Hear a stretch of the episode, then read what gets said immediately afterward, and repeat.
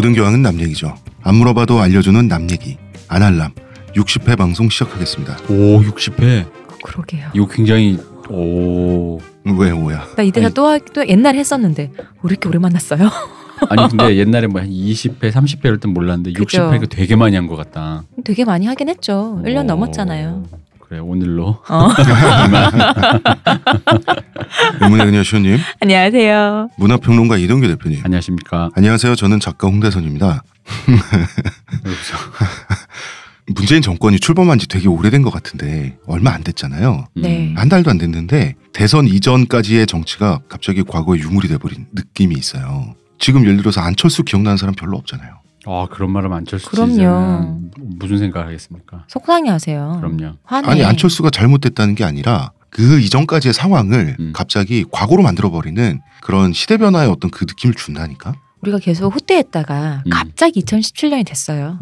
어, 그러니. 그죠. 2017년에 걸맞는 뭐가 이제 하나 음, 좀 나온 느낌. 맞아요. 어 그리고 한 주 쉬었더니 청취자들께서 굉장히 답답하셨던 모양이에요. 우리도 어쩔 수가 없었습니다. 네. 예, 서버 이전을 하느라고 이해를 해주시고 어, 세 번째 뉴스 한화가 독립했습니다, 여러분.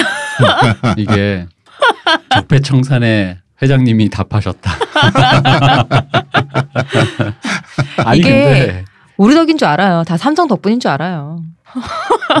뭐 왜 삼성 빅픽처로 싸워줘서 그런 거 아니야? 그런 거야? 아, 그럼 어, 벤치 클리어링 하면서 그랬구나. 아. 빅픽처로다가 어? 삼성과의 벤치 클리어링 다음 날 발표가 났죠. 대- 아? 대승적으로다가 어. 아니 왜 벤치 클리어링은 그냥 게임의 일부 아니에요? 일부긴 요소이잖아. 하죠. 어. 어. 그냥 그- 그렇다면 그런 줄 아세요, 대표님. 아 그런 거야? 야구를 몰라가지고 아니 뭐 애들 싸웠다고 자르고 그래 선생님은. 근데 자르려고 마음 먹고 있다면 음. 어, 그런 안 좋은 사건이 난 직후가 제일 좋죠. 아. 타이밍 자체가. 그리고 음. 싸우는데 졌어. 아 싸웠는데 졌어? 아니 어떻게 싸웠냐면 어. 삼성이 빈볼을 던져가지고 네. 우리 선수가 맞았어요. 아 그 원인 제공자는 삼성인데. 네, 삼성. 음. 김태균이 빈볼이니까. 맞았어요. 음. 그 다음에 김태균 다음에 로사리오인데 로사리오가 또 맞았어요. 음. 그래서 벤치 클리어링이 일어났거든요. 일어나죠. 그러면은 우리는 빈볼 맞아서 벤치 클리어링 했는데 음. 이 영상을 다 종합해 보면 한화 선수들이 좀 더 많이 맞은 거예요. 애들이 몸이 굶겨가지고 아 이게 내 말을 들어봐. 그리고 경영자 중에 한화 회장님이 좀 사나이잖아요. 약간 약간 무뢰배에 좀 더 가까운. 그분이 이건 참을 수 없었겠네.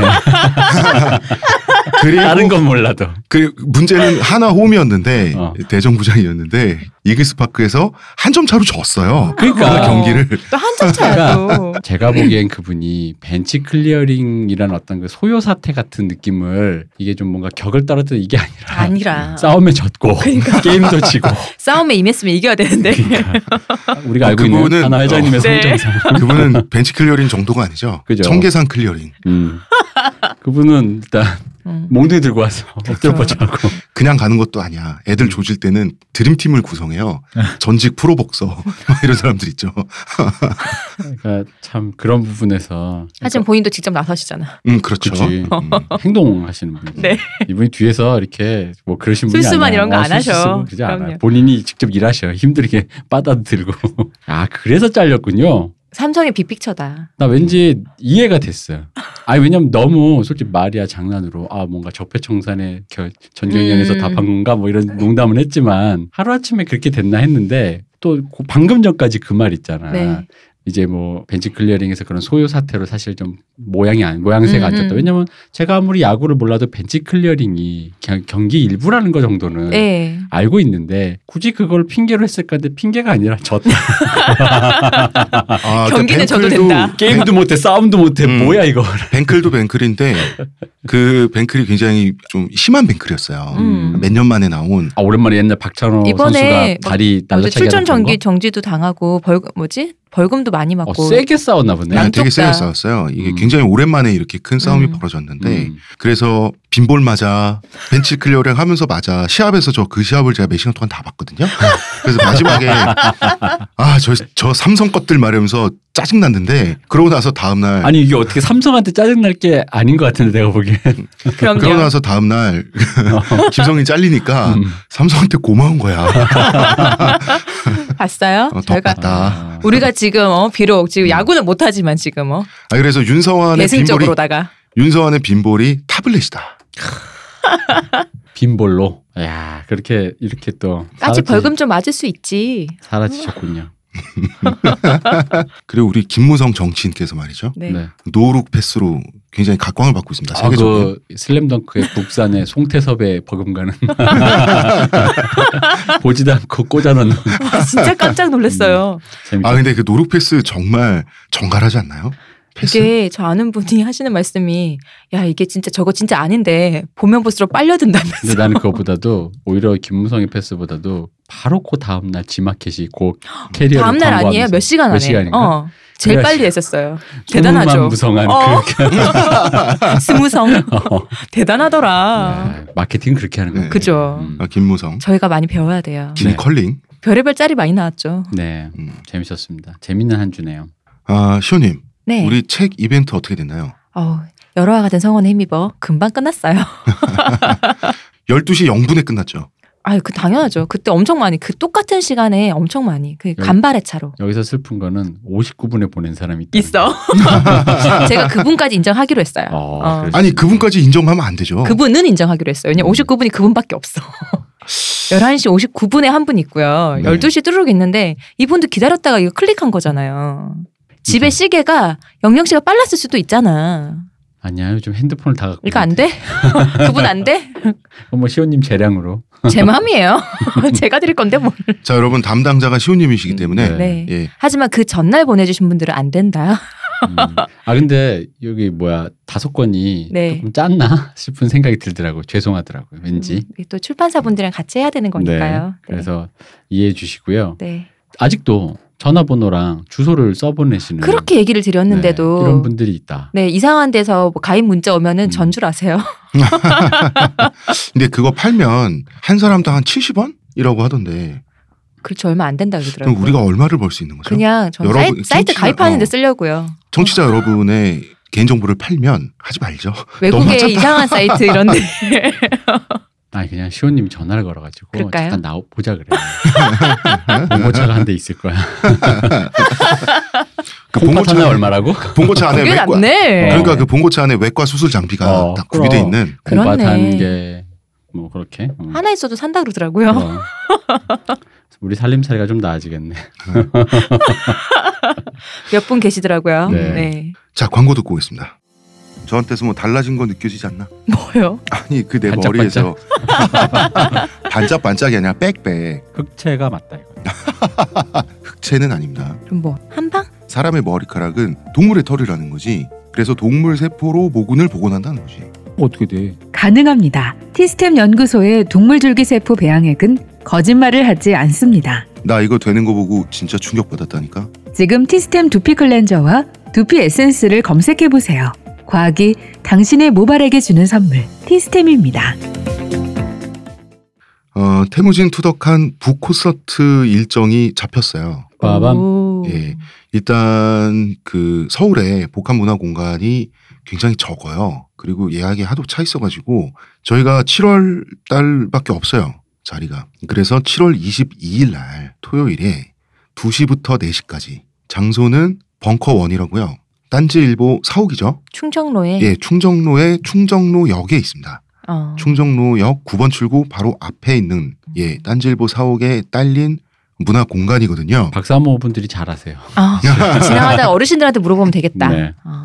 예, 거기서 제가 제 책을 얘기를 할 예정입니다. 거기서 이제 북콘서트를 하니까요. 그냥 그런 줄 알고 계시고요. 시간이 많이 남았기 때문에 뭐 신청을 받고 참가 신청을 받고 하는 것은 저희가 천천히 하겠습니다. 7월 22일입니다. 토요일입니다. 몇 시요? 2시부터 4시까지. 네. 새벽이고 이런 거 아니야? 아, 그렇죠.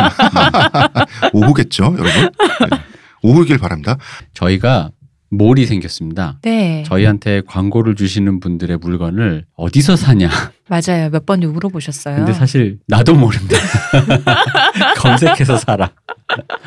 그러다가 광고주분들이 말씀하시길 몇 분은 네. 직접 검색해 찾아 들어와서 살 사가더라. 뭐 이런 음, 말씀도 음. 하셨는데 어쨌든 저희한테 문의 주시는 업자분도 계시고 네. 문의 주시는 팬분도 계시고 해서 그걸 한 자리에 모았습니다. 네. 그래서 몰을 하나 만들었는데요. 아직 물건이 많진 않아요. 남얘기닷컴입니다. 네. N A M Y E G I.com입니다. 네. 왜 웃어요? 아, 정치 여러분, 우리 대표님이 아니 뭐 홈페이지 그까이 거 한번 만들어 보죠 하고 혼자서 이제 그걸 뒤집어 썼단 말이야. 혹시 보시면은 그거 다 대표님이 한 땀 한 땀 수놓으신 거예요? 아니, 뭐 그렇게 하면 내가 다 만든 것 같아. 스키는 산 거고.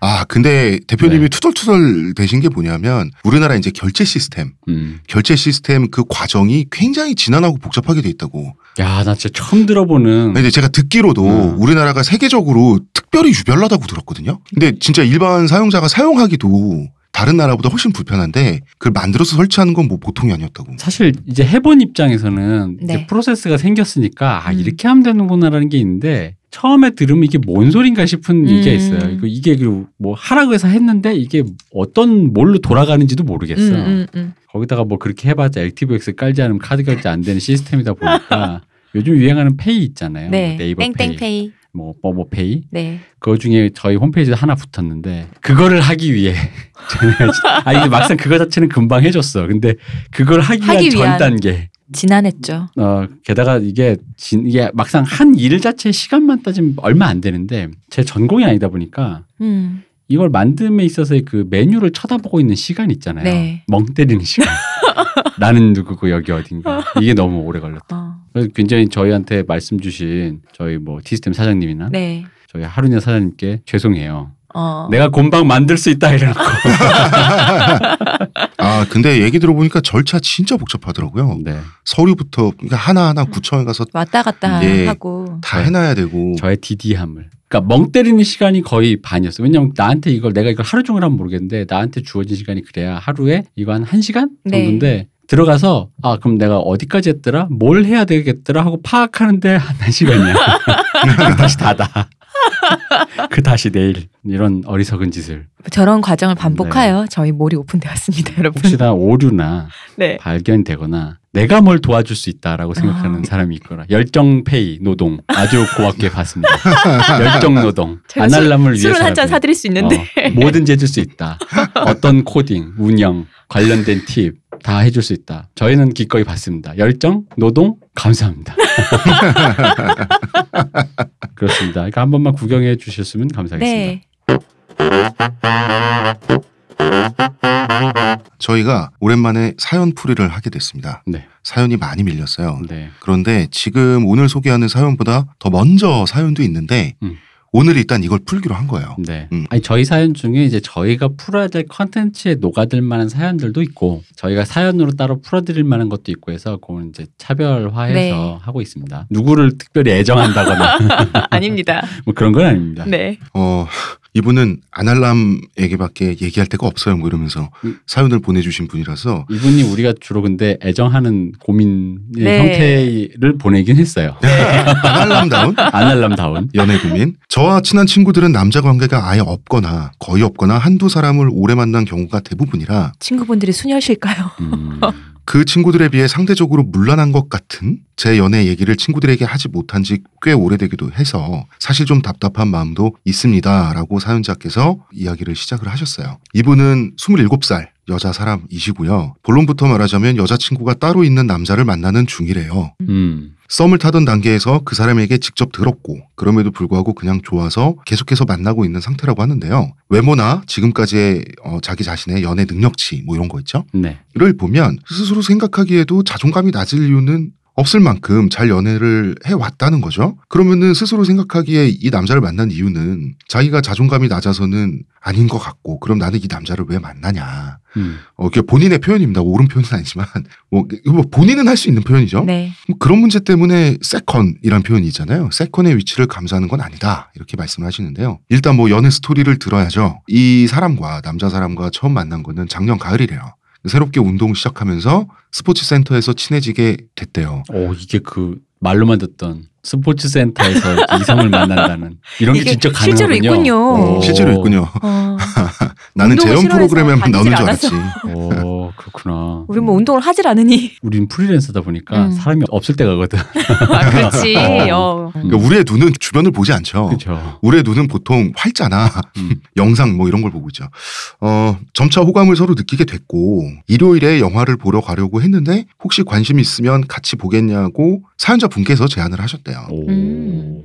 이분이 꽤 마음에 드셨나 보네. 네. 예. 그리고 사실 그 전날에 남자분이 밤에 편의점에서 맥주 한 잔 하러 나오지 않겠냐고 물어봤었는데 아, 그래서 갑자기 밤에 술 마시는 건 좀 아니다 싶었는지 그냥 카톡을 했대요. 음. 어, 새벽까지 카톡을 하면서 썸의 절정을 타고 재밌지. 요거지. 재밌죠. 결국엔 일요일에 영화를 같이 보러 가게 됐고요. 그리고 그럼 영화를 봤으면 같이 뭘 해야 될 거 아니야. 근데? 모텔 가요? 뭐야 뭐래? 영화 봤으면 집에 가는 거지. 대질하는 거 아니야? 네이버 평점이나 좀 댓글 좀 써주고.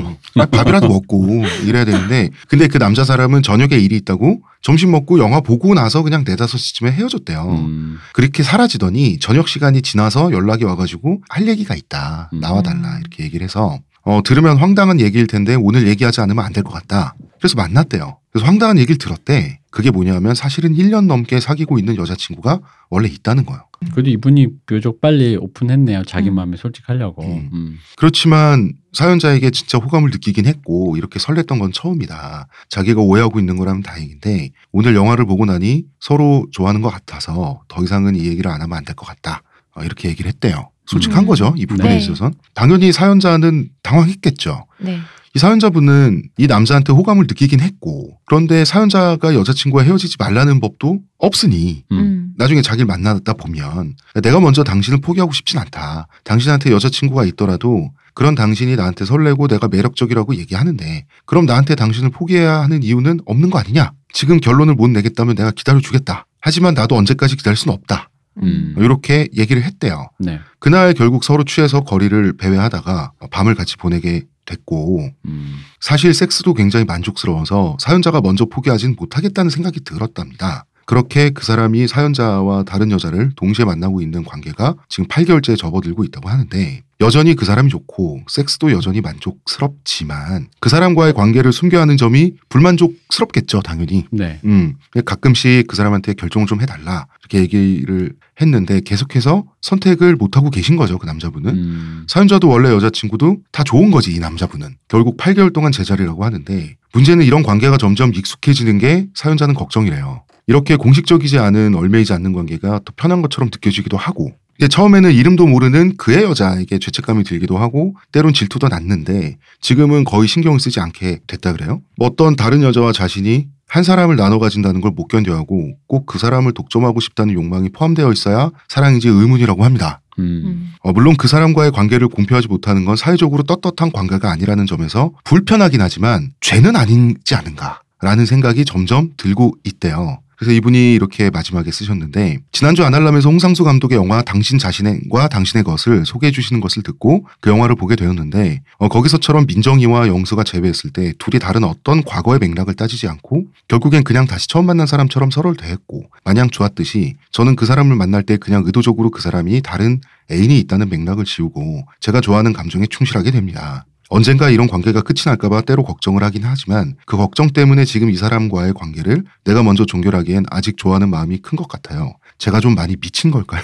제가 만나고 있는 그 사람은 저도 그 여자도 좋아한다고 하는데 그렇다면 제가 먼저 포기하는 게 맞는 걸까 싶기도 합니다. 이 대표님, 홍 작가님, 시호님은 이런 제 생각을 이해하실 수 있으신지 지금 두 여자를 만나고 있는 그 사람의 마음은 어떤 마음이라고 생각하시는지 이 관계의 끝을 어떻게 전망하시는지 궁금합니다. 음. 음, 사연이 길었습니다. 네. 이것도 제가 많이 줄인 겁니다. 음. 일단 남자분이 말이죠. 네. 뭐 이걸 굳이 양심이라고 합시다. 네. 양심이 있기도 하고 없기도 한데 보통은 처음 썸을 타는 단계에서 많이들 여친의 존재를 속이겠죠? 어, 뭐 그렇죠? 그렇겠죠. 네. 음, 음. 이분은 아 단계가 진전되고 있는 과정에서 자기가 솔직히 오픈을 했잖아. 음. 음. 진전될 것 같아서. 음, 물론 자기 여자친구에게는 양심이 없는 거고, 그렇죠. 그죠? 어, 여자친구분 당연히 모르시겠죠. 음, 어찌됐든 속이는 거니까. 이 관계의 끝을 어떻게 전망하시는지라고 물으셨잖아요. 이 질문에서 한 가지는 저희가 확실하게 말씀드릴 수 있을 것 같아요. 일단 남자분은 지금 상태가 쾌적할 거예요. 그렇게 쾌적할까? 그지 뭐 그렇게 본인도 어. 쨌든 초장에 그렇게 털어놓으실 정도의 솔직한 성격이면 갈등은 있는데 네. 그게 이제 쉽사리 결정을 내리지 못하는 어. 어떤 거겠죠. 뭐. 털어놨다 해도 이분한테만 털어놨지 음. 자기 본 여자친구한테는 털어놓지 않았잖아요. 편안한 쾌적이 아니라 유례한 쾌적. 음. 본인은 손해날 게 없잖아. 남자분의 입장에서는 사실 그렇잖아요. 글쎄 이거는 뭐 이게 이런 류의 관계가 사실 오- 어떤 식으로 오픈되느냐에 따라서는 손해 막심할 수도 있죠. 음. 음, 특별히 결단을 내릴 이유가 저는 없다고 봤는데 이 남자분이 결단을 내리지 어쨌든 못 하고 있잖아요. 네. 음, 그러면 결단을 내려야 한다면 사연자의 몫이 될 거예요 아마. 그러니까 이 관계의 끝을 어떻게 전망하시는지 그 사연자가 결정하게 될 거예요. 네. 그리고 좀 철학적인 얘기인데 그 남자의 여자친구분에 대해서 왜 가끔 우리 이런 생각하잖아요. 자기가 모르는 진실이 과연 진실일까?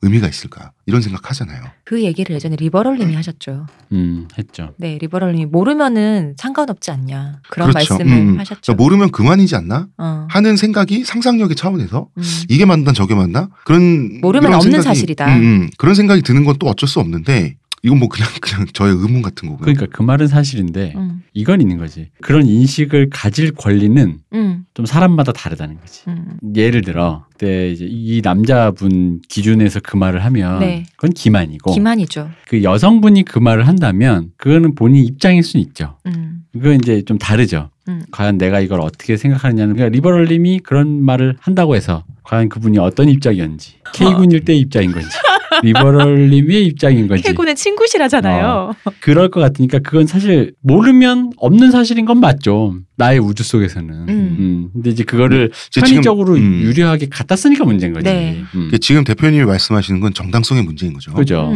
음. 그 사, 사실이 그 말이 맞다 틀리냐 맞으니까 동의해? 아니지. 맞- 아니죠. 맞는 말인데 그 말을 누가 하냐의 문제인 거죠. 아 그리고 섹스가 만족스럽다. 네. 두 번이나 말씀을 하셨는데 좀 굉장히 마음에 드시나 봐요. 음. 섹스가 이게 왜 만족스러울까 한번 상상을 해봤어요. 네. 근데 한 사람은 여친이 있고 한 사람은 여친 있는 남자와 잔다고 하면 서로 어느 정도는 좀 숨길 게 없는 사이가 되는 부분이 있잖아요. 음. 그래서 예측을 해보건데 더 숨길 게 없으니까 더 적극적이었을 수도 있지 않았을까. 네. 그러니까 좀 굳이 진지하게 무겁게 말하면 뭐 배덕감 뭐 이런 단어도 있고. 그냥 잘 맞으시나 보죠, 뭐. 예. 아 이게 음. 아니면 그냥 신체적으로 궁합이 어. 잘 맞을 수도 있는 거고. 아 근데 이 배덕이라는 단어가 우리가 사실 좋아하는 단어. 일식조어란 말이야. 어. 일식 좋은 건 맞아. 일본 망가에서 나온 말이란 말이야.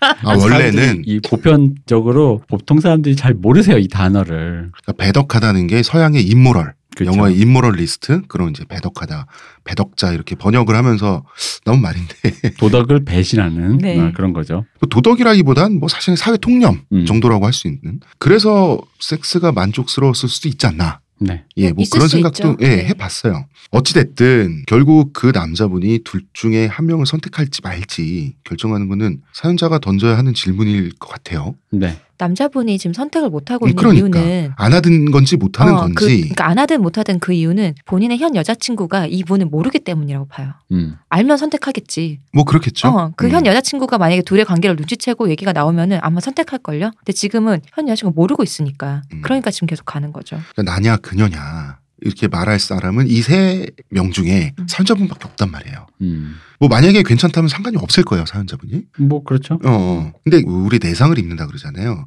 요거는 사연자 본인이 삼키고 가는 게 될 거예요. 음. 그러니까 어떤 내상이냐면 나중에 갔을 때, 나중에 됐을 때, 뭐 옳지 않은 말이지만 뭐 표현을 그대로 갖다 쓰면 한 남자의 세컨의 자리에 결국 머무르는 걸로 끝났다는 내상. 아, 근데 나 요 말이 되게 재밌더라고 이 사연을 읽는데. 네. 음. 그러니까 이게 이게 사실 그냥 양다리인데 어. 또 부가 본인을 세컨으로 인지하는 이유는 어. 인지 관계에서 비롯되는 그렇죠. 거잖아요. 어. 그렇죠. 왜 나는 세컨? 음. 저 여자는 나의 존재를 모르고 어. 나는 그 여자의 존재를 알므로 이 관계를 내가 묵인해 줬기 때문에 나는 임의로 세컨드에 머무르고 음. 저 여자는 내 존재를 모르고 애초부터 그 먼저 사귀었기 때문에 퍼스트의 음. 자리에 머물러 있다라는 이, 이 관계가 이 요 말이 되게 철학적인 거야. 되게 철학적이죠. 그 네. 인지의 문제고 진짜. 어, 그리고 그게 중요도순이기도 하잖아요. 통상적으로. 그렇죠. 음. 그러니까 남자 사실 입장에서. 어느 말 동등한 양다리인 건데 음. 남자 기준에서는 음, 음. 이 여성이 느끼기엔 내가 두 번째다라는 이, 이 인지하는 관계가 요게 음. 되게 재밌더라고요. 음. 음. 그리고 두 번째 내상은 그의 여친에게 죄책감을 느껴야 할지 말아야 할지 모른다고 하셨는데 네. 아마도 여친분의 입장에서는 죄겠죠. 그, 네. 그 남자의 여친분의 입장에서는. 네. 그러니까 퍼스트 입장에서는. 근데 그렇다면 사연자분하고 그 남자는 공범이죠. 지금 만나는 분하고. 네. 음. 그건 사실이잖아. 음. 그럼 자신이 가해자의 위치에 있다는 것을 인정해야만 하는 내상이 추가되죠. 그죠. 그건 맞죠. 네. 그럼 합치면 이 두 가지를 합치면 가해자가 되어가면서까지 굳이 네. 덜 중요한 세컨 같은 음. 사람이 되었다는 내상. 이것도 내상이죠. 그렇죠. 그리고 네 번째, 본인이 스스로 선택했기에 결코 피해자가 될 수 없다는 사실을 인정하는 것도 내상이죠. 음. 이 네 가지가 본인이 삼키고 가야 될 거예요. 본인의 선택에 따라서. 음. 그렇다고 내가 상처 안 받은 것도 아닌데 그렇죠. 그렇지. 그래서 이거를 이 내상, 이 네 가지 내상을 본인이 감수할지 말지를 결정하는 과정이 될 거예요. 음. 근데 이분은 점점 익숙해지고 혹은 이것도 나쁘지 않다라는 말도 하셨잖아요. 네. 뭐 이제 그 사실 그게 그렇 편할 수도 있어요. 음. 관계를 깊이 이렇게 뭔가 이렇게 미래를 약속하고 그런 것도 음. 아니고 그냥 또 그 각자 만나는 서로 간의 인간관계를 다 까가지고 너의 친구가 내 친구 뭐 우리 친구 네 친구 니네 엄마 우리 엄마 뭐 이런 게 어. 아니라 지금 이 관계는 분명히 두 분만 네, 알고 딱 계시는 둘만 알고 있을 것 같아요. 그 관계가 주는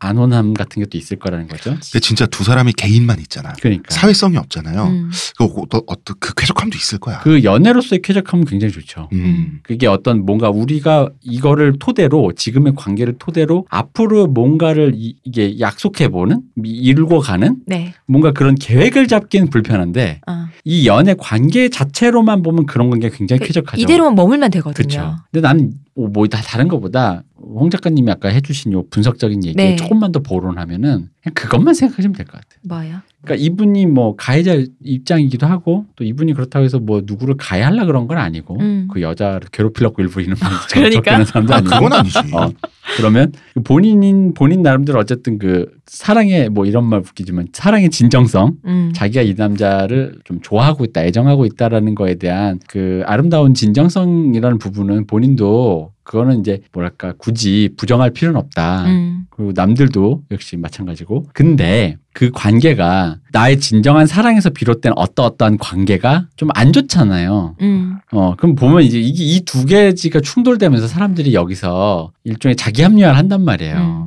근데 둘 중에 하나거든요. 내 사랑은 아름답기 때문에 나는 순수했기 때문에 상관없지 않을까라는 쪽이든 이 음. 관계는 더럽기 때문에 내 사랑을 부정해. 음. 그건 사실 사랑도 못다 아니었어. 음. 뭐 이런 식이든. 근데 사실 그건 지정이었어. 좀, 음, 뭐 그건. 좀 아니라는 거지. 아. 그러니까 그건 아까 홍 작가님이 분리했던 것처럼 냉정하게 그건 분리하는 거야. 내가 이 사람 좋아 하는 건 사실인데 그럼 이제 남은 건 뭐냐면 관계상에서 내가 원하는 게 뭐냐는 거지. 음. 근데 아까 말씀 이대로 좋다? 음. 그럼 아까 홍 작가님 말씀하신 그 수많은 내상들을 삼키면서 네. 가는 거예요. 그럼 뭐, 그, 뭐, 그, 그럴 수 있지. 그럴 수 있죠. 어. 그리고 그거 아니면 그럼 이제 어떻게 할 거냐라는 거지. 제가 사실 제일 좋아하는 참 명대사라고 생각하는 게 뭐냐면 그 예전 드라마 굿와이프에서 네. 보면은 1시즌 마지막 회인가 보면은 주인공 알리샤한테 네. 알리샤를 사랑하는 그 친구가 알리샤가 네. 유부녀인데 네. 남편이 안 좋아요. 음. 근데 이제 알리샤 주인공한테 난 너 사랑한다. 그 도와주는 그 친구가 어, 한단 말이에요. 그랬더니 보통 이러면 이제 갑자기 알리샤가 그런 류의 사람이 남편이랑도 안 좋고 남편 바람 펴가지고 막 음. 그런 했으니까 온 동네방네 내 얼굴을 어. 쪽팔리게 만들고 그런 상황이니까 이렇게 지고지석에 옛날부터 사랑해준 이 남자 너였어 이럴 것 같지만 어. 굉장히 거기서 아- 멋있는 대사가 나와요. 너의 계획이 뭔데야? What is your plan? 어. 이라 그래요. 너무 냉정하고 그치. 너무 어른의 대사인 거야. 음. 우리는 어린 사람이 아니야. 어. 너의 계획이 뭐야? 어. 너의 사랑 알겠어. 우리 사랑 갖고 그럴 어. 지금 그 단계 아니야 우리. 나도 너가 싫지 않아. 음. 그럼 너의 계획이 뭐냐라는 거죠. 그럼 내 생각에는 적어도 이분이 둘이서 뭐, 그러니까 나 여자친구 차고 너랑 해서 뭐 앞으로 결혼하고 애 낳고 행복하게 살까 이게 아니더라도, 그러니까 뭐 예를 들어 이 지금의 불편한 관계를 유지하겠더라도 그 계획을 음. 둘 사이에 공유해야 된다는 거죠. 그렇지. 음. 지금 지금처럼 가는 대표님 것도 상담의 핵심은 둘 사이에 공유되는 계획이 있어야 된다. 그죠? 어. 그 음. 공, 계획이 나는 앞으로 여자친구 계속 만날 거고, 하지만 너도 포기 못 하겠고, 이 관계는 좋고, 너는 그걸 나한테 excuse 할 수 있냐. 사연자분도 생각해보니 이게 나쁘지 않은 것 같고, 네 여자친구에게 미안하지만, 우리 이렇게 가는 것도, 그러니까 그것도 계획이라는 어, 거예요. 어, 그러니까 어. 그런 의미의 계획이 있어야 된다는 거죠. 근데 계획이 없으니까 그래서 이대로. 이 상태대로 붕 떠서만 어. 있지 말고 그렇죠. 그러니까 지금 이 남자분은 어떤 결정을 자꾸 유예하고 있고 맞아요. 유보하고 있고 왜 우리 그 옛날에 중국 고전에 보면 항상 이게 그 마디 절자를 쓰거든요. 네. 그 대나무가 자랄 때그 마디가 있어서 예. 그래서 절기라고 하죠. 음, 그 마디를 지나쳐야 또 위로 자라거든요. 그쵸. 네. 이게 이 마디를 안 하고 계속 늘어나고 있어. 어. 그러면은 잘하는 게 아니잖아요. 음. 그렇습니다. 네. 그러니까 계획을 가져야 되는 거예요. 지금 이 상태로 갈 거라는 서로의 공유된 계획이 있든 지금 이 상태를 해지하고 다른 관계로 나아가든 혹은 나는 뭔가 너랑 뜻이 다른 서로가 뜻이 다를 수도 있잖아요. 네. 그러니까 그걸 확인하든 어쨌든 간에 그런 의미의 계획이 있어야 되는 거예요. 우리가 어떤 상태냐. 보통은 지금 상태에서 계획을 생각하면은 헤어지던지 그러니까 둘 중에 하나 선택하는 어떤 상황만의 계획이라고 생각하실 수가 있는데 그렇지 않다. 그렇지. 지금 이 어. 상태를 유지. 근데 왜냐하면 지금 이 상태를 유지하고 하려고 해도 그것조차 둘 사이에 공인된 계획이 있어야 네, 되는 거죠. 그러니까 맞아. 어느 정도까지는 계속 만나보자라는 계획조차는 있어야 될 거야. 사실 아니면 나는 이렇게 양다리가 좋다. 음. 너 동의하냐? 나도 사실 생각해보니까 좋더라. 음, 음, 음. 남자분 입장에서 남자 입장에서 주고 여자분들 나도 일정 어. 부분 책임을 들지니까 좋더라. 이럴 수 있잖아요. 8개월이나 됐으면 어. 말할 때가 지나긴 했어요. 그러니까 어. 그거를 만약에 이거에 대한 계획이 플랜이 없으면 뭐가 되냐면 서로 공돌리기가 돼요. 맞아. 음. 여자분은 이제 남자한테 어떻게 할거 선택해. 어. 그러다가 나는 난 솔직히 말했어. 이젠 네가 선택해. 음. 그럼 넌 이제 안 되구나. 역시 이런 남자 별로하고 떠나든가. 아 그럼 월드컵 때 일본 축구가 되는군요. 서로 공 돌리면서 예. 골 앞에서 무한으로 예, 무한으로 공 돌리고 결국 후지선으로 날리는. 맞습니다. 무한 동력. 네. 무한 패스. 그러니까 서로에게 공 돌리는 게 제일 안 좋은 방식이거든요. 아 뭐 돌릴 수 있는데 그게 지속되면 그렇죠. 어. 그러니까 누군가는 한번 내가 던지든 내가 던지든 해야 돼요. 그 음. 누가 십자가를 져야 되는데. 맞아요. 그럼 대표님이 말씀하신 대로 계획을 세워보자. 그죠. 라는 제안을 음. 계획을 같이 세워보자라는 제안을 이 남자분한테 한다. 음. 이게 1번이 되겠네요. 그죠. 지금처럼 가는 것도 계획이다라는. 걸 이거를 먼저 전제를 하셔야 그죠. 돼요. 전제로. 그렇지. 어, 그러면 음. 그분은 뭐 또 선택하라고 음. 그럼 나 못하겠는데가 될 거니까. 그러니까 못하겠는데 알겠으면 그 적어도 우리 주제는 알자는 거지. 어, 어, 우리 어. 주제가. 어, 그래서 어. 그, 왜냐면 그렇게 되면은 그 부분은 왜 예를 들어 이 관계가 조금 다른 분들이 분통 터질 수 있을지 모르겠지만 어떤 이 관계에서 지금 사연자분 기준에서만 맞춰서 얘기해 보자면 조금은 쾌적해질 수 있다라는 거죠. 이 남자랑 데이트를 할 음. 때도 한켠에 답답한 그쵸. 걸 같이 조금. 어 같이 공유했잖아. 음. 만약 예를 들어 이, 이 상태로 유지할 걸 우리의 플랜으로 잡았다 칩시다. 그럼 너의 여자친구는 난 이제 아동 케어 하겠다. 음. 나는 그러니까 너가 알아서 해라. 들키든 뭐든 네 일이고 어쨌든 뭐 그렇게 계획을 했다고 칩시다. 그러면 거기에 대해서 일단 지금 그 부분에 대한 얘기가 전혀 없으니까 본인조차도 일정 부분 이 남자분의 여자친구에 대한 마음의 짐을 지고 있는 거잖아요. 음. 그럼요. 그리고 뭐, 뭐 이런 그, 그 계획을 세우게 되면 참 좋은 게 더 많은 걸 공유할 수가 있어요. 내가 다른 남자와 자는 거에 대해서. 그쵸. 럼 너는 음. 어떻게 생각하니? 음. 너는 지금 어떻게 보면 두 여자와 관계를 맺고 있는데 자유롭게. 어, 어. 근데 두 여자가 어떻게 보면 연애 관계로 묶여 있는데 음. 서로 서로가 사람에게? 서로에게 닿지 않은 상태에서 한 남자에게 그럼 나는 나대로 다른 남성과 사귀거나 그렇죠. 어, 정식 애인이 되거나 음. 다른 남자의 first가 되거나 그럼 생각이 음. 깨끗해진다니까요. 음, 음. 당신이 대해서, 나의 음. second가 되는. 음, 음, 음. 음. 서로가 서로의 second가 되는 거에 대해서 어떻게 생각해라고 물을, 수- 물을 수 있죠. 음. 음. 그렇기 때문에 계획을 세우는 게 중요하다는 거죠. 그러다 되다 보면 음. 자연스럽게 이 상태가 머리에 파악이 돼요. 유해할 때 문제가 뭐냐면 항상 이게 그거잖아. 그 우리 여교사 때 얘기했던 여교사 김하늘 씨의 남자친구 같은 거잖아. 네. 다 됐어. 근데 비나면 보는 것처럼 이게 어, 유해를 뚝. 어 뚝. 유해를 시킨단 말이야. 근데 계획을 세운다는 건 바로 그 유해를 시키는 과정에서의 그 현실 인식이 들어오는 거예요. 내가 지금 못 쓰겠다라는 것처럼 내가 지금 좀 그렇더라. 음. 아 생각해보니까 이건 아닌 것 같아라고 하던 이것도 오케이인지 근데 이분은 지금 내가 보기엔 유해가 되고 있기 때문에 저 적어도 저 남자분 그리고 음. 그 남자분에게 이끌려서 아무 얘기도 서로 오간 게 없으니까 이 여자분마저도 계속 유해시키는 거죠. 음. 뭐 유해시키니까 지금 아무것도 안 되는 거죠. 그 유예시키는 게 사실 그 결정을 내리는 게 조금 불편하죠. 조금 스트레스를 주고. 조금 정도는 아니죠. 아유, 그치 그치. 근데 그럼요. 제가 말하고 싶은 거는 주사 정도로 끝날 거를 병을 키우면 맞아요. 어 나중에 돼. 음 나중에 들어 누워 나중에 개복 수술할 수도 있는 거잖아. 음. 그런 것처럼 이게 문제를 유예하다 보면 그 순간순간은 안락할 수 있는데 별로 안락하지도 않잖아. 근데 사실 마음속에 음. 그 상태에서 점점 독이 된다고. 그럼 아 대표님의 오늘 처방이 네, 좋았어요. 어 아주 이건 역시 또 어, 역시나 좋았다. 음, 아 역시 프로 상담러 우리 대표님을 재확인한다.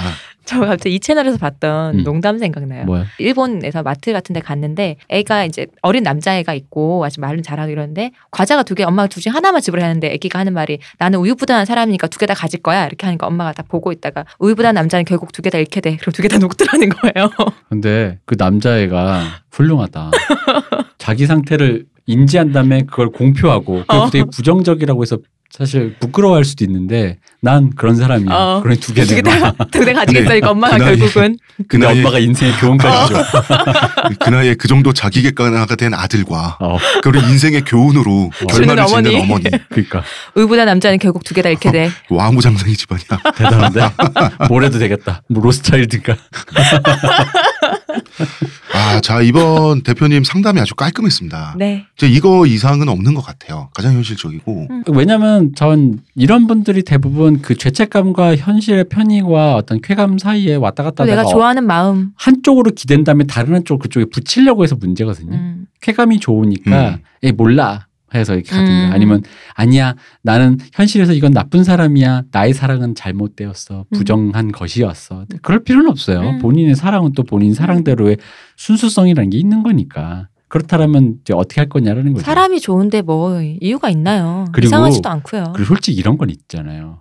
우리가 뭐 홍상수 감독, 김민희 씨 그 네. 얘기처럼 아니 사람과 사이 이렇게 이렇게 약간 겹칠 때가 있단 말이에요. 그럼요. 어 있어요. 자로 듯이 어떻게 딱딱 어, 돼요 사람 딱 인생이. 1시즌 끝났고 어. 그다음 다음 여자, 다음 남자 이럴지가 그러니까 잘 자, 않고 여기서 내리셨으니까 다음 버스 기다리세요. 이거 어. 어. 떻게 돼요? 어, 이게 contrast처럼 중간에 이렇게 왜 항공기 어. 급유하듯이 이게 오버랩이 되는 그럼요. 구간이 있단 말이에요. 어. 음. 중요한 건 거기서 이걸 어- 물론 이제 그 상황에서 그분 입장에서는 나랑 양다리를 걸치고 나를 속이면서 그러다 결국 나를 차가 될 수도 음, 있지만 음, 음. 어떻게든 그걸 정리해내는 법. 근데 여기서 말한 건 둘 중에 하나 선택하는 것뿐만 아니라 둘 다 같이 간다도 포함해서 그게 이제 어쨌든 현명한 방법이다 이겁니다. 음. 음. 그리고 사람이 이 사람은 내가 80만큼 좋아하는데 저 사람은 90만큼 좋아 이렇게 수치화로 계측되지도 않아요. 맞아요. 맞아요. 그러니까 다 좋을 수도 있어. 그치. 그럼. 아니 그러니까 딸기우유가 좋아, 초코우유가 좋아 음, 이게 아니라 음. 한 사람은 딸기우유인데 한 사람은 예를 들어서 홍차야. 음. 비교하기가 애매하잖아. 저는 그게 참 신기해요. 저는 한 사람을 좋아하면 이렇게 빠져서 잘 음. 옆에 눈을 잘 못 돌리는 편인데 이게 참 되는 사람이 있더라고. 그치. 어. 어. 저의 혈육 중에도 있으신데 진짜 신기해요. 나도 러블리즈만 듣지 않아요. 아니 그렇게 따지면 나도 저도 강동원만 좋아하진 않아요. 자 사연자분 잘 그 계획을 네. 그 분과 잘 잡아보시길 바라고요. 응. 저희는 광고 듣고 오겠습니다. 하루의 건강을 위해 자 아로니아 농축액을 물에 섞어 마시는 것도 귀찮다고 그런 당신을 위한 평산네이처의 새로운 야심작 하루니아 하루에 한 포 알약으로 섭취하는 아로니아 농축액입니다. 이제 건강과 함께 간편함도 챙기세요. 국내 최대 함량, 최다 판매를 자랑하는 평산네이처가 만들었습니다. 전 편한 게 제일 좋아요 하루니아 두 번째 사연. 두 번째 사연의 주제는 자존감의 위기입니다. 네. 안녕하세요. 아날람을 즐겨 청취하는 40대 초반 정수리 탈모 진행형의 노총각입니다. 어, 아날람이라고 쓰셨어요? 아날 아날 라- 람이 남입니다. 아니고 네 아날 남입니다, 여러분. 안 물어봐도 알려주는 람 얘기가 아니라요. 남 얘기예요. 자, 사연자분께서는 예술계통 일을 하시다가 음, 어떤 그 장벽에 부딪히신 거예요. 음, 어, 자기가 더 나아갈 수 있다고 느낄 수 있는 좀 그게 느껴지지 않는 장벽에 부딪히신 건데 그리고 그 자세한 얘기는 안 하셨는데 뭐 현실적인 문제 자기 어떤 예술적인 뭐 자기가 생각하는 재능의 문제 여러 가지가 있었겠죠. 그리고 나서 무기력해지신 후에 지금은 친구 회사에 얹혀서 일을 하고 있는 상황이라고 합니다. 네. 어, 당연히 자존감이 너무나 떨어진 상태일 수밖에 없죠. 음, 그러니까 벚꽃을 보면 예쁘다는 마음이 들어야 하는데 어차피 다 떨어질 거라는 거지. 꽃이라는 게. 네. 그럼 어차피 떨어질 거니까 우울하잖아요. 음. 이게 꽃의 아름다움을 느끼지 못하는 그런 심리 상태에 계세요 지금 이반이. 그러니까 욕망과 이상은 큰데 스스로는 능력치의 한계를 느끼신다고 음. 말씀을 하세요. 그 갭이 본인 표현에 따르면 지옥 같다. 어느 때는 자괴감에 맥주 몇 병과 초콜릿을 사들고 뒷산에 올라 혼자 마시다 울부짖고 지쳐서 집에 와서 잠이 들기도 한다고 합니다. 요즘 그러니까 노력하면 그래도 지금보다 낮을 확률이 높아지겠지 하는 생각이 들지만 오랫동안 관련 업계에 이분이 계시면서 네. 보는 눈은 생겨버렸다는 거예요. 음, 그래서 자신의 실력과 작품의 질을 그게 객관적으로 어느 정도는 인지하게 됐다는 거죠. 음. 보는 눈이 생겨서 그걸 인지하는 순간 또 나락으로 떨어져 버리더라고 이분은 말씀하시는 거예요. 음, 얼마 전에는 또 이제 10년 전에 헤어진 애인을 우연히 지하철에서 마주쳤다고 하는데 그분은 그 여자분은 사연자분을 보지 못했던 모양이래요. 음. 근데 자기만 보고 혼자서 뭐 옛날에 그렇게 미워했던 여잔데 한때는 그렇게 미워하고 증오하고 전쟁 같은 사랑을 하셨나 봐요. 그랬던 여잔데 다시 보니까 폭압적인 차원에서 막 억장이 무너지더라는 거예요. 음, 음, 이렇게 오래 지나서 마주쳤는데 뭐 현재 자신의 모습이나 좀 이렇게 자랑스럽지 못한 여러 가지가 복합적으로 있겠죠. 자존감이 너무 낮아져 있으니까. 예, 뭐 거- 거긴 또 맨박스도 있잖아. 네. 예, 왜 남자는 10년 지나 만나면 뭔가 집도 더 넓어져 있어야 되고 좀 우리나라 집 자체가 사회에서 없었는데 어, 그러니까. 어떻게 넓어져? 뭐, 뭐 차가 더좀더 커진다는 거 뭐가 있는데 맨박스 때문일 수도 있겠고 뭐 여러 가지 복합적인 뭐가 있었던 것 같습니다. 어, 이렇게 마무리를 지으셨어요. 이게 다 제 자존감 때문일까요? 어떻게 하면 저는 땅 밑이 아니라 하늘을 보며 아름다움과 건강함과 푸른 마음을 가질 수 있을까요? 어쩔 땐 이번 생은 망한 건가 하는 자괴감이 들지만 계속 이렇게 살고 싶지는 않은 마음이 아직 있는 걸 보니 희망이 완전히 사라진 건 아니겠죠? 이렇게 말씀을 하셨습니다. 이게 음. 창작 관련된 일을 하시는 분들에겐 어떻게 보면 필연적으로 오게 되는 음, 슬럼프 비슷한 상황이라고 볼 수 있죠. 일반인들도 삶을 살다 보면 한 번씩 오지 않나요, 이런 거? 어, 그죠. 오는데 어. 예. 이게 조금 그러니까, 더 그러니까 예술 관련 쪽 음. 창작 관련 일을 하시는 분들만큼 깊게나 자주 그렇죠. 오진 않겠지만 음, 아티스트들이 한 번쯤 무너지잖아요. 네. 뭐 저도 한 번 겪었고 음. 지금 겪는 중이고 슬럼프가 하는데 오니까요. 음, 음. 이거를 나눠보겠습니다. 첫 번째는 자신의 작업물을 스스로 인정 안 되는 거 있죠. 음. 예를 들어서 저 같은 경우 내가 쓴 글이 전혀 잘 써진 것 같지 않아. 남들은 좋다고 하는데도 어, 뭐 좋다고 하는 사람도 있고 지적하는 사람도 있는데 그 지적을 받아도 내가 아요 요 정도는 그래도 남들한테 읽힐 만한 가치가 있고 그 지적에 동의한다 손 치더라도 와 좀 더 업그레이드하면 되겠네 음, 음. 라는 기분이 들 때가 그렇게 있고 툭툭 털질 못하는 거죠. 아무리 봐도 아무리 남들이 잘 쓴다 잘 쓴다 그래도 이거 도저히 안 되겠다라고 그렇게 믿음이 오, 오면은 그게 이제 심리적인 위기거든요. 그런데 경제적 위기도 있어요. 음, 그럼요. 작품이 안 팔리고 그런 경제적 위기. 그런데 같이 오지 않나요, 그게? 아 근데 사연자분 따로 오는 경우도 많아요. 어. 하나가 더 있죠. 경제적 위기 플러스 내가 활동하는 씬 예를 들어 네. 글쟁이면 글물이고 뭐 영화하는 사람 영화 네.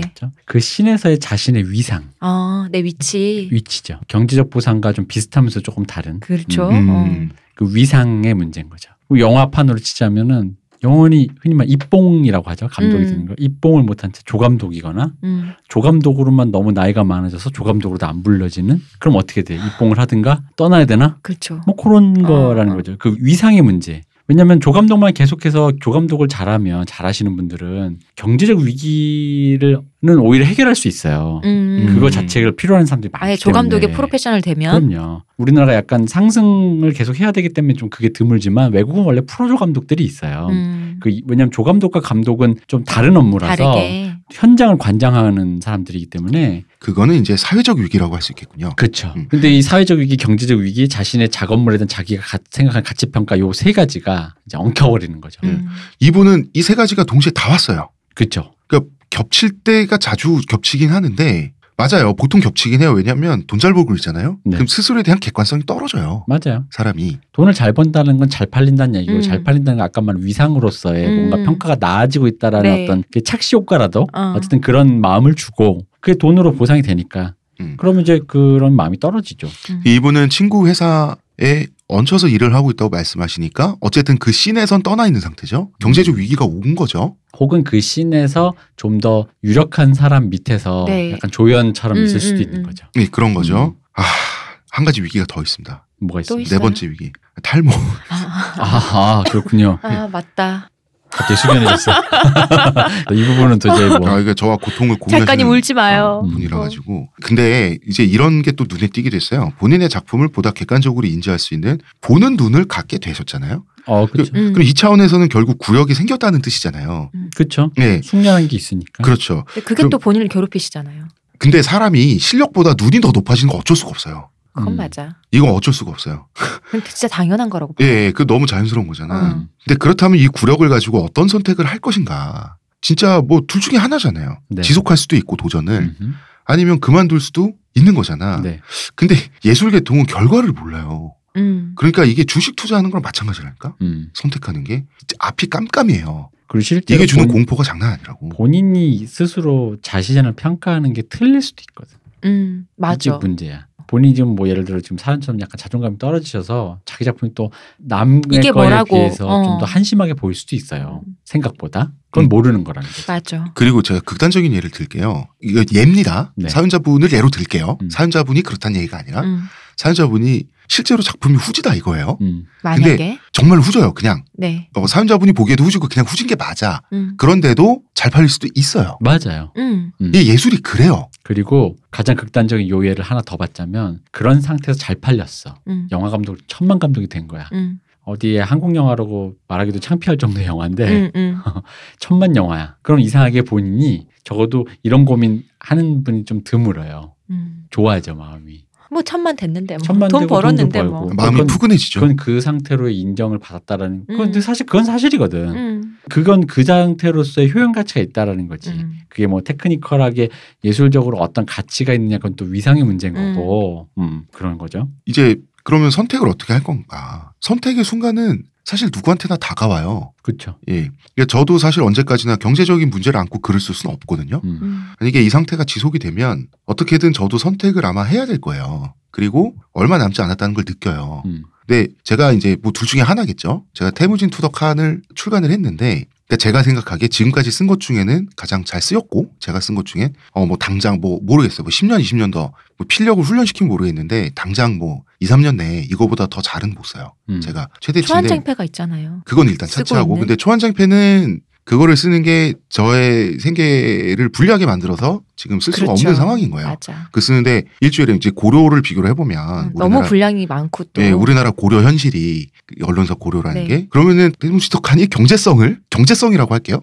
증명하든가 말든가 둘 중에 하나겠죠. 네. 근데 이거보다 내가 더 잘은 못 쓴단 말이야. 그러면은 태무진 투덕한이 몇 분가 나가는지를 보고 저는 그러면 선택을 해야 돼요. 음. 이제는 저도 그럴 때가 왔어요. 선택을 해야 돼요. 글을 접든지 음. 아니면 역사 글을 쓰지 말든지. 음. 음, 너무 투자 대비 뽑는 게 없으니까. 아니 왜냐면 제가 뭐, 뭐 이런 거예요. 제가 태무진 투덕한 쓸 때 책값으로 180만 원을 썼어요. 음. 자료 조사하고 음. 한다고 그 다음에 그 중앙 도서관 다니고 그 왔다 갔다 하는 시간, 길고. 논문 읽은 네. 시간, 그 시간과 어떤 노력과 그게 기회 비용이잖아요 다. 음. 그리고 그게 수년간 연재를 했던 거고. 네. 그러니까 제가 갖고 있는 재능이나 노력을 더는 한 권의 책에 못 넣어요. 음, 제 지금 레벨에. 네. 근데 뭐 예를 들어서 이 책이 예를 들어서 뭐 한 만부 나가서 그 인세가 천만 원 들어온다. 그러면은 그게 몇 년치 일이거든요. 그러면은 저는 역사에 관한 글쓰기를 접어야 돼요. 음, 먹고 살기 위해서 이런 선택의 시간이 저한테 온 거예요. 그리고 이 사연자분한테도 온 거예요 지금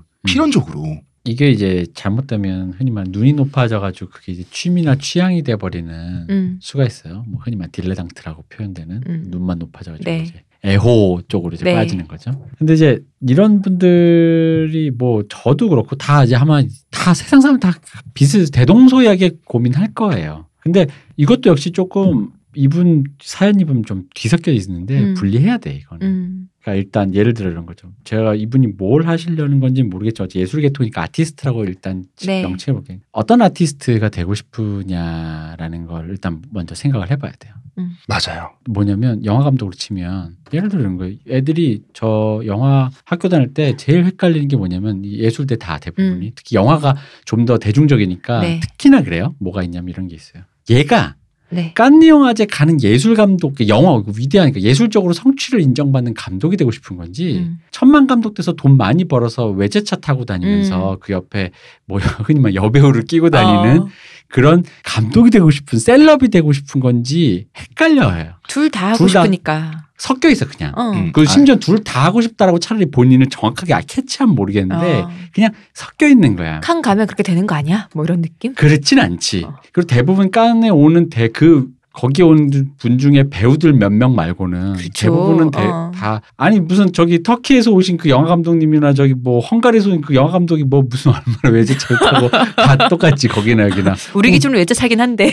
홍상수 감독님도 뭐 저기 뭐 유산이 좀 있어서 그렇지 뭐 본인이 맞아. 뭐 번 걸로 뭐뭐 딱히 뭐 그냥 예술가라는 그게 있는 거죠. 근데 이제 일단 그게 좀 일단 분리가 돼요. 그러니까 음. 내가 성공, 남의 인정 그걸 바라는 건지 내 개인이 추구하는 예술적 위상에 다가가기 위한 건지 요거 음. 봐 이거 다 한번 분리해야 돼요. 음.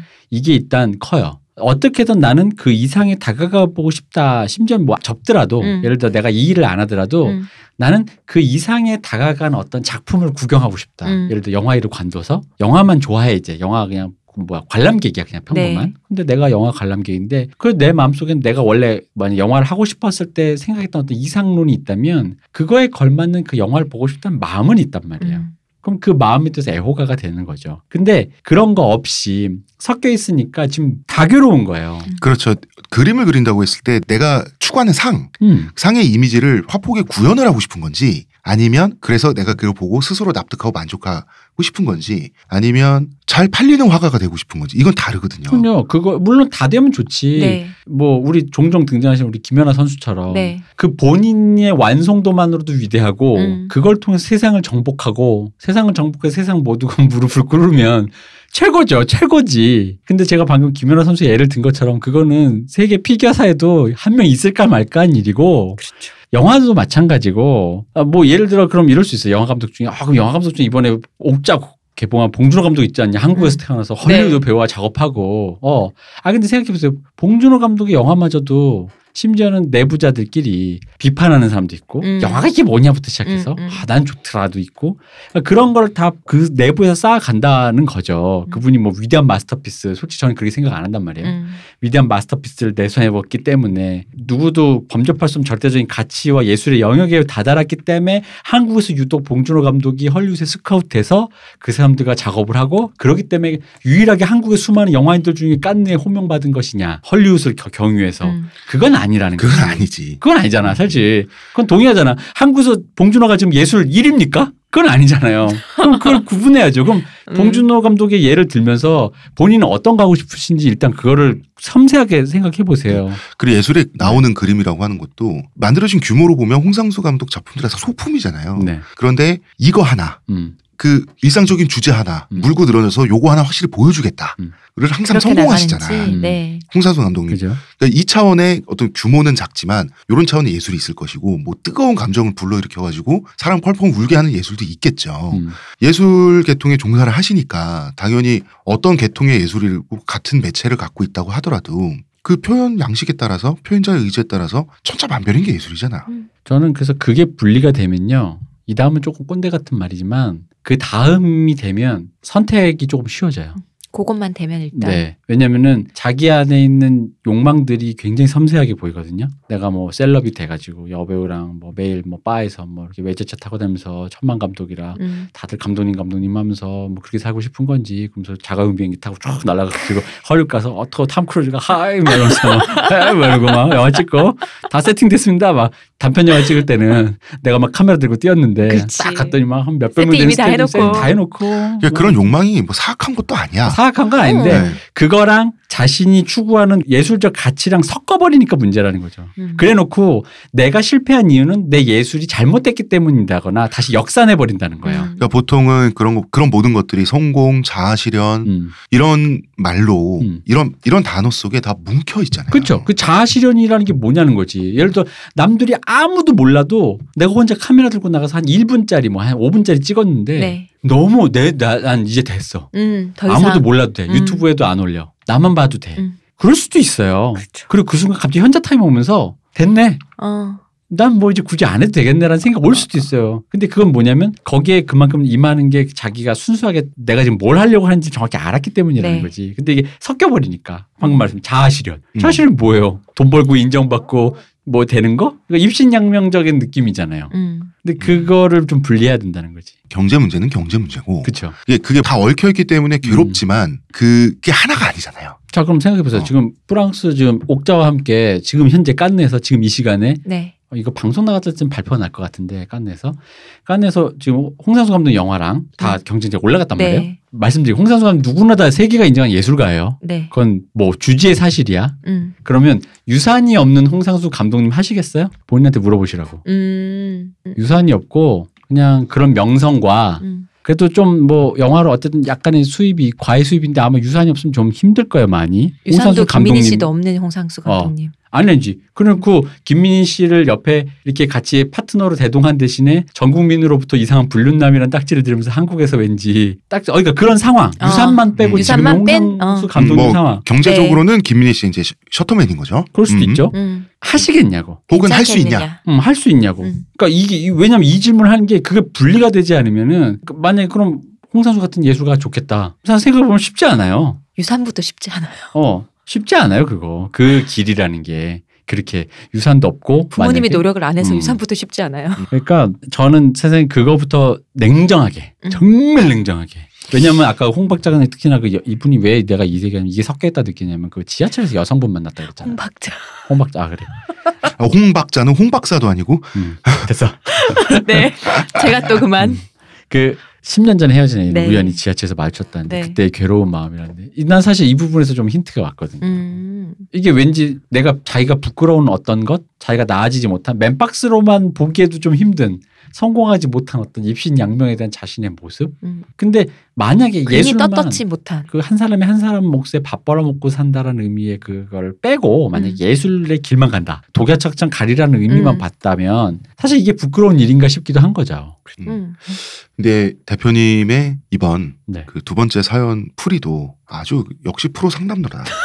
그러니까 자기에게 구분지어서 경제적 문제, 그냥 어떤 예술가가 될 것인가, 직업적 예술가인지 뭐가 됐든지 자기에게 스스로 지- 자기가 질문을 하나하나 가닥가닥 카테고리 구분을 해서 질문을 만들고 그 질문을 거울처럼 자기에게 되돌려줘야 될 거 아니야. 네. 일단 그 작업이 첫 번째일 거라는 말에 정말 공감합니다. 왜냐면 만약에 그렇잖아요. 자기가 진짜 예술가 그러니까 되고 싶잖아요. 예술 계통 일을 한다고 하셨으니까 그게 제일 목표잖아요. 음. 혼자 예술하면 돼요. 음. 예술하면 돼요. 그렇지. 그리고 지금 못하더라도 나는 예술가다는 생각을 언젠간 하겠다라는 거. 근데 지금 어떤 굉장히 협소한 목적을 갖고 계신 게 아닌가라는 거죠. 예술을 하기 위해선 예술만 할 수 있는 상황. 음. 예술을 하기 위한 모든 재반자 상황. 그럼 제일 좋은 건 예술로 돈 버는 거죠. 음. 예술로 돈을 벌어야 먹고 사는 짐이 해결되면서 예술만 할 수 있게 되겠죠.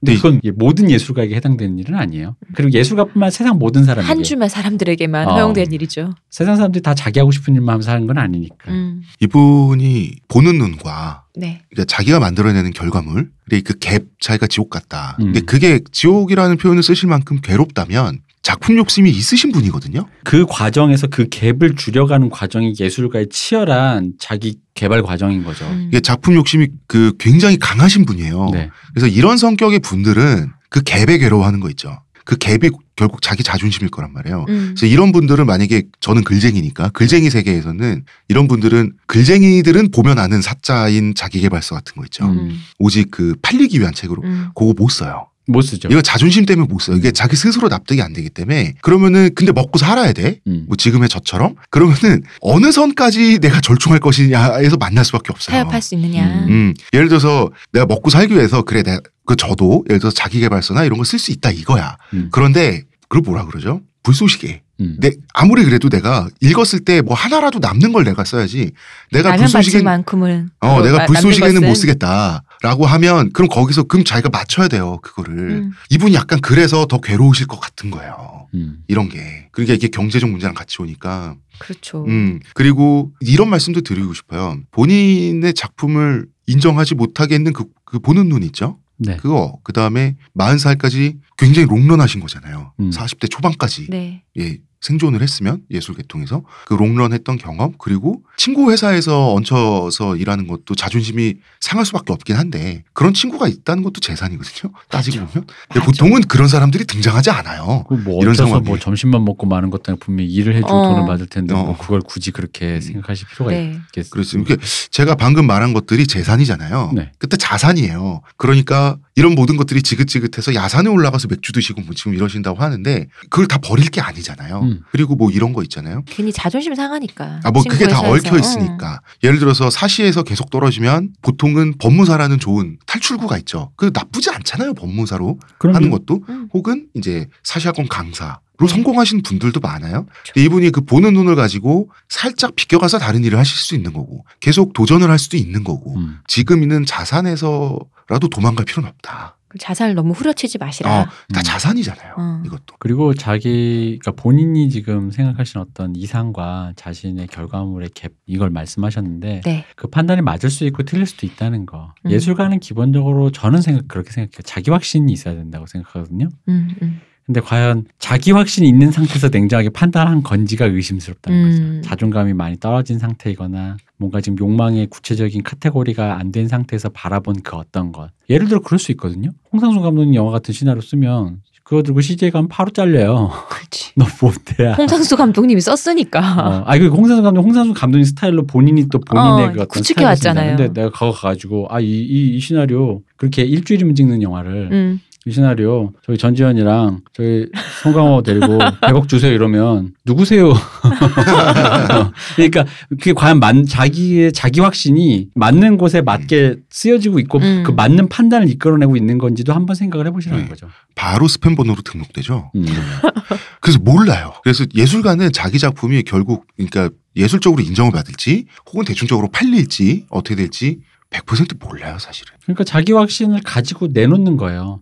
그리고 그걸 갖고 창피함을 무릅쓰고 아마도 이런 분을 뭐 저희들 다 겪었던 일이들 이런 분들이 대부분 그래서 그러다 보니까 자기 작품을 못 내놔요. 음. 근데 내놓는 거예요. 원래 예술이라는 건 있잖아요. 일종의 수치 플레이예요. 내놔야 봐야지. 맞아요. 알아요. 어. 음. 내놔봐야지 알아. 내놔서 욕을 처먹든 상찬을 듣든 그 전까지는 몰라요 내 판단이. 하긴 어. 음. 나만 보고 있으면 모르죠. 근데 내 판단만 너무 믿고 아까 내 자기 확신이 없으니까 내 판단만 너무 믿고 이걸 아 이건 공개해서는 안 되겠어. 음. 그게 과연 맞을까? 그건 모른다는 거지. 음. 음, 그것도 방금 하신 말씀도 사연자분께서 좀 고려를 네. 해주셨으면 좋겠고 이제 사연자분이 가장 기분이 저점일 때 분명히 음. 메일을 쓰셨을 거예요. 네. 맞아요. 그래서 평상시에 상태 혹은 이 하루 전체 기분의 평균치는 이 메일만큼 우울하진 않을 거예요. 솔직히 말하면. 음. 네. 그래서 지금 갖고 계신 게 저희한테 주신 사연보다는 분명히 나으실 거고 자산이 있으세요. 그걸 가지고 결국은 대표님이 말씀해 주신 우리 이 대표님이 말씀해 주신